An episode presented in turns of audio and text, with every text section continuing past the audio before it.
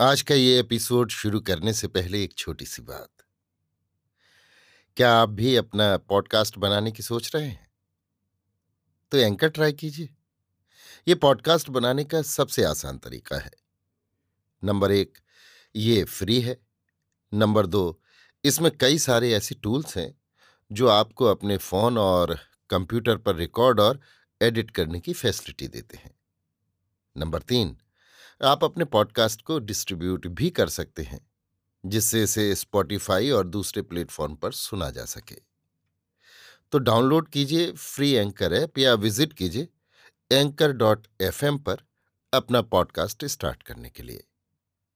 ये तो थी एक छोटी सी जानकारी, और अब शुरू करते हैं एपिसोड का सिलसिला। तो आज के एपिसोड में। लीजिए सुनिए। विश्वंभरनाथ शर्मा कौशिक की लिखी कहानी, भ्रांति, मेरी, यानी समीर गोस्वामी की आवाज़ में। शाम का समय था। इसी समय एक भिखारी, जो फटे पुराने कपड़े पहने था, सड़क पर स्थित एक भवन के कमरे के सामने खड़ा होकर बोला, मालिक की बढ़ती रहे, कुछ खाने को मिल जाए। कमरे में चार व्यक्ति बैठे थे। उसमें एक बोला, तुम लोगों के मारे भी नाक में दम है। यहाँ अपना ही ठिकाना नहीं, तुम्हें कहाँ से दें? दो दिन से तो हम खुद खिचड़ी खाकर गुजारा कर रहे हैं, गेहूँ मिलता ही नहीं। दूसरा व्यक्ति बोला, गेहूँ ही क्यों? कोई भी अनाज नहीं मिलता? न जाने ये दशा कब तक रहेगी? पहले ने कहा। कुछ समझ में नहीं आता कि क्या होने वाला है। यदि यही दशा महीना बीस दिन रही तो त्राही त्राही मच जाएगी। तीसरा व्यक्ति बोला त्राही त्राही तो अभी मच रही है। यों कहिए कि लोग भूखों मर जाएँगे। हाँ साहब, क्या आश्चर्य है। जब कुछ मिलता ही नहीं, तब मर जाना कोई ताज्जुब है? भिकारी बोला, सरकार पैसा दो पैसा मिल जाए। ये और भी कठिन समस्या है। पैसे और रेजगारी के दर्शन नहीं होते। आज एक रुपया तोड़ाने भेजा, तीन बार नौकर वापस आया। क्या कहा जाए, ये समय भी याद रहेगा। अरे भाई, तुम कहीं नौकरी वोकरी क्यों नहीं कर लेते? अभी जवान और हट्टे कट्टे तो हो। नौकरी मिलती नहीं, हुजूर, भिखारी ने कहा। ये बात तो कुछ समझ में नहीं आती। नौकरी तो मिल सकती है। आजकल नौकरी की कमी नहीं। नहीं मिलती सरकार, सच कहता हूँ। तो फौज में भर्ती हो जाओ। फौज में तो बड़ी जल्दी ले लिए जाओगे। तुम्हारे कोई है? फौज में तो मैं चला जाता, पर एक लड़की है सरकार, उसको किसके भरोसे छोड़ दूँ? कोई नाते रिश्तेदार नहीं है। दूर पार के हैं। उनके यहाँ छोड़ने का चित्त नहीं चाहता। लड़की की क्या उम्र है? जवान है सरकार। उम्र तो मैं ठीक बता नहीं सकता, पर बीस बरस की होगी। तोबा, तब भी तुम भीख मांगते हो। नौकरी करके उसका ब्याह कर दो। भीख मांग कर तो तुम उसका ब्याह कर चुके। कौन जाती हो? मैं तो ब्राह्मण हूँ, सरकार। कौन ब्राह्मण? कनौजिया सरकार। ठीक है, ब्राह्मणों को भीख मांगना अधिक सहल पड़ता है। ये कहकर उसने इकन्नी जेब से निकालकर भिखारी की ओर फेंकी और कहा, कोशिश करके कहीं नौकरी वोकरी कर लो। आजकल मिलों में अच्छी तनख्वाहें मिल रही हैं। इस तरह तो लड़की का ब्याह होना भी कठिन है। भिकारी की लड़की से कौन ब्याह करेगा? हुजूर, आप ही कहीं रखा दें जन्म भर गुण मानूँगा। और सुनो, लाद दे, लदा दे, लादन वाला साथ दे। तो हुजूर, मैं तो कोशिश करके हार गया। कुछ क्षण सोचकर वो व्यक्ति बोला अच्छा कल हमारे पास आना। हमारा नाम शंकर लाल है, मकान का पता समझ लो। ये कहकर उसने मकान का पता बता दिया। भिकारी बोला, किस समय आओ? सुबह आओ नौ दस बजे तक। बहुत अच्छा भगवान आपको सुखी रखे। इतना कहकर भिखारी आगे बढ़ गया। उसके चले जाने पर वो व्यक्ति बोला, यदि इसे सचमुच नौकरी करनी होगी तो आएगा, अन्यथा ना आएगा। अभी क्या बातें करते हैं? ये भला नौकरी करेगा, जिसे भीख मांगने का चस्का पड़ गया, वो कभी नौकरी नहीं कर सकता। खैर, देखा जाएगा। मैंने तो कन्या का वृतांत जानकर कहा कि ये गरीब का उपकार हो जाए। कौन जाने कन्या है अभी या नहीं? ना होगी तो ना सही, मेरा क्या ले जाएगा? एक अन्नी ले गया, जिसकी उसे आवश्यकता थी। आपने भी अच्छी कही, एक अन्नी क्या ले गया? कोई बड़ी संपत्ति ले गया? कुछ देर में वो व्यक्ति उठकर चला गया। अब केवल तीन व्यक्ति रह गए। उनमें से एक बोला, ये शंकर बड़ा दुराचारी है। जवान लड़की का नाम सुनकर कैसी जल्दी एक अन्नी निकाल कर दे दी? हाँ जी, इसने लड़की को घतियाया है। बड़ा पतित है। विश्वनाथ से कहो। यही उसे यहाँ लाए थे, तब से आने लगा। विश्वनाथ बोला, क्या बताऊँ, उस समय मुझे इसकी हरकतों का पता नहीं था। जब से मुझे मालूम हुआ, तब से मैंने मेल जोल कम कर दिया है। भाई, हम ऐसे आदमी का अपने यहाँ आना जाना पसंद नहीं करते। लेकिन मना कैसे करें, ये प्रश्न है। सभ्यता और आँखों का शील मुँह बंद किए हुए है। विश्वनाथ बोला, देखिए, मैं किसी मौके से कह दूँगा। मैं उसे लाया हूँ तो मैं ही उसका आना भी बंद करूँगा। हाँ उस्ताद, करना तो तुम्हें ही चाहिए। मैं ही कहूँगा और शायद जल्दी ही। क्या करोगे, क्या कहोगे?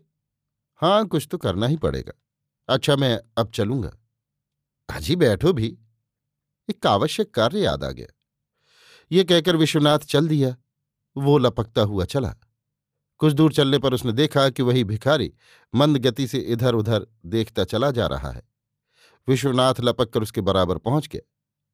बराबर पहुंचकर उसने भिखारी से कहा, कल शंकरलाल बाबू के यहाँ जाओगे ना? भिखारी विश्वनाथ को ध्यानपूर्वक देखकर बोला, ओह, बाबूजी हैं, हाँ, जाऊँगा। तुम्हारा नाम क्या है? मेरा नाम सीताराम है, सरकार। सीताराम दुबे। कहाँ रहते हो? सीताराम ने पता बता दिया। पता बताकर बोला, एक बाबू ने दया करके एक कोठरी और दालान दे दिया है।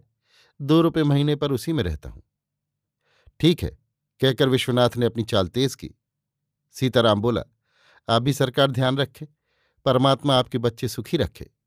हाँ हाँ। कहते हुए विश्वनाथ आगे बढ़ गया। उपर्युक्त घटना को एक मास व्यतीत हो गया है। आजकल सीताराम एक मिल में काम करता है, सवेरे ही घर से निकल जाता है और शाम को घर लौटता है। उसकी पुत्री सरस्वती दिन भर घर में अकेली रहती है। सरस्वती देखने में सुंदर है। विश्वनाथ ने सीताराम से घनिष्ठता उत्पन्न कर ली है। अतः वो सीताराम की उपस्थिति अथवा अनुपस्थिति में उसके घर आता जाता रहता है। शंकरलाल भी आता जाता है। एक दिन दोपहर को शंकरलाल जब सीताराम के घर पहुँचा तो उसने देखा कि सरस्वती बैठी रो रही है। शंकरलाल ने पूछा, काहे बिटिया, काहे रोती हो? सरस्वती ने कोई उत्तर न दिया। शंकरलाल ने जब कई बार आग्रह करके पूछा तो वो बोली, आज विश्वनाथ बाबू अभी आए थे? शंकरलाल बोला हाँ तो फिर? सरस्वती उत्तेजित होकर बोली, वो बड़े खराब आदमी हैं। वो हमारे यहाँ क्यों आते हैं? आज उन्होंने ऐसी बात कही कि मैं शर्म के मारे मर गई। मैंने कोठरी में घुसकर भीतर से किवाड़े बंद कर लिए। शंकरलाल विस्मित होकर बोला, विश्वनाथ बाबू, वो तो बड़ा अच्छा आदमी है। अच्छा है, वो बड़ा खराब आदमी है। मैं पिताजी से कहकर उनका आना जाना बंद करवा दूँगी। शंकरलाल बोला, अभी दो चार दिन मत कहना, पहले मुझे उससे बात कर लेने दो। अच्छा बेटिया? सरस्वती बोली, अच्छी बात है। पर अब वो यहाँ आवे नहीं। नहीं आएगा? उसी दिन शंकरलाल विश्वनाथ से मिला। शंकरलाल ने पूछा कि विश्वनाथ ये क्या हरकत थी? विश्वनाथ ने पूछा, कौन सी हरकत?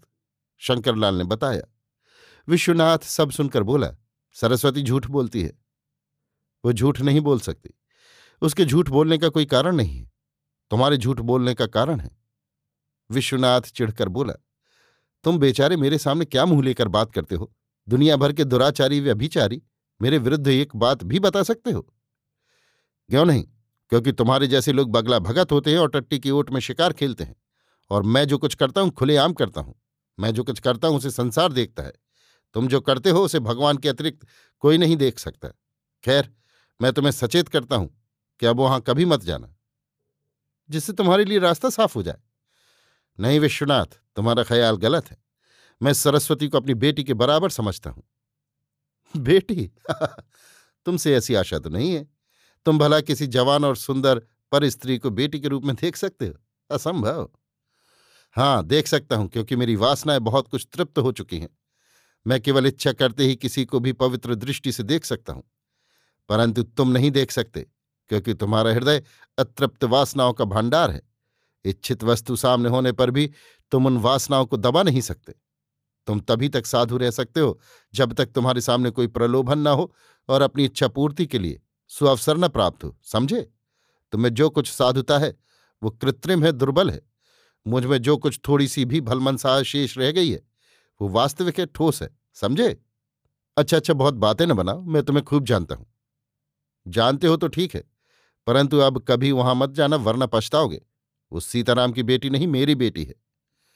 तुम्हारे जैसे लफंगे विश्वनाथ इतना ही कह पाया था कि शंकरलाल ने उसके मुँह पर एक घूसा मारा। विश्वनाथ लड़खड़ाकर दीवार के सहारे टिक गया। उसके नाक तथा मुँह से रक्त बहने लगा। शंकरलाल ने पूछा, जाओगे? विश्वनाथ भयभीत होकर बोला, नहीं जाऊँगा। प्रतिज्ञा करो। प्रतिज्ञा करता हूँ, विश्वनाथ ने हाथ से रक्त पहुँचते हुए कहा। शंकरलाल चल दिया।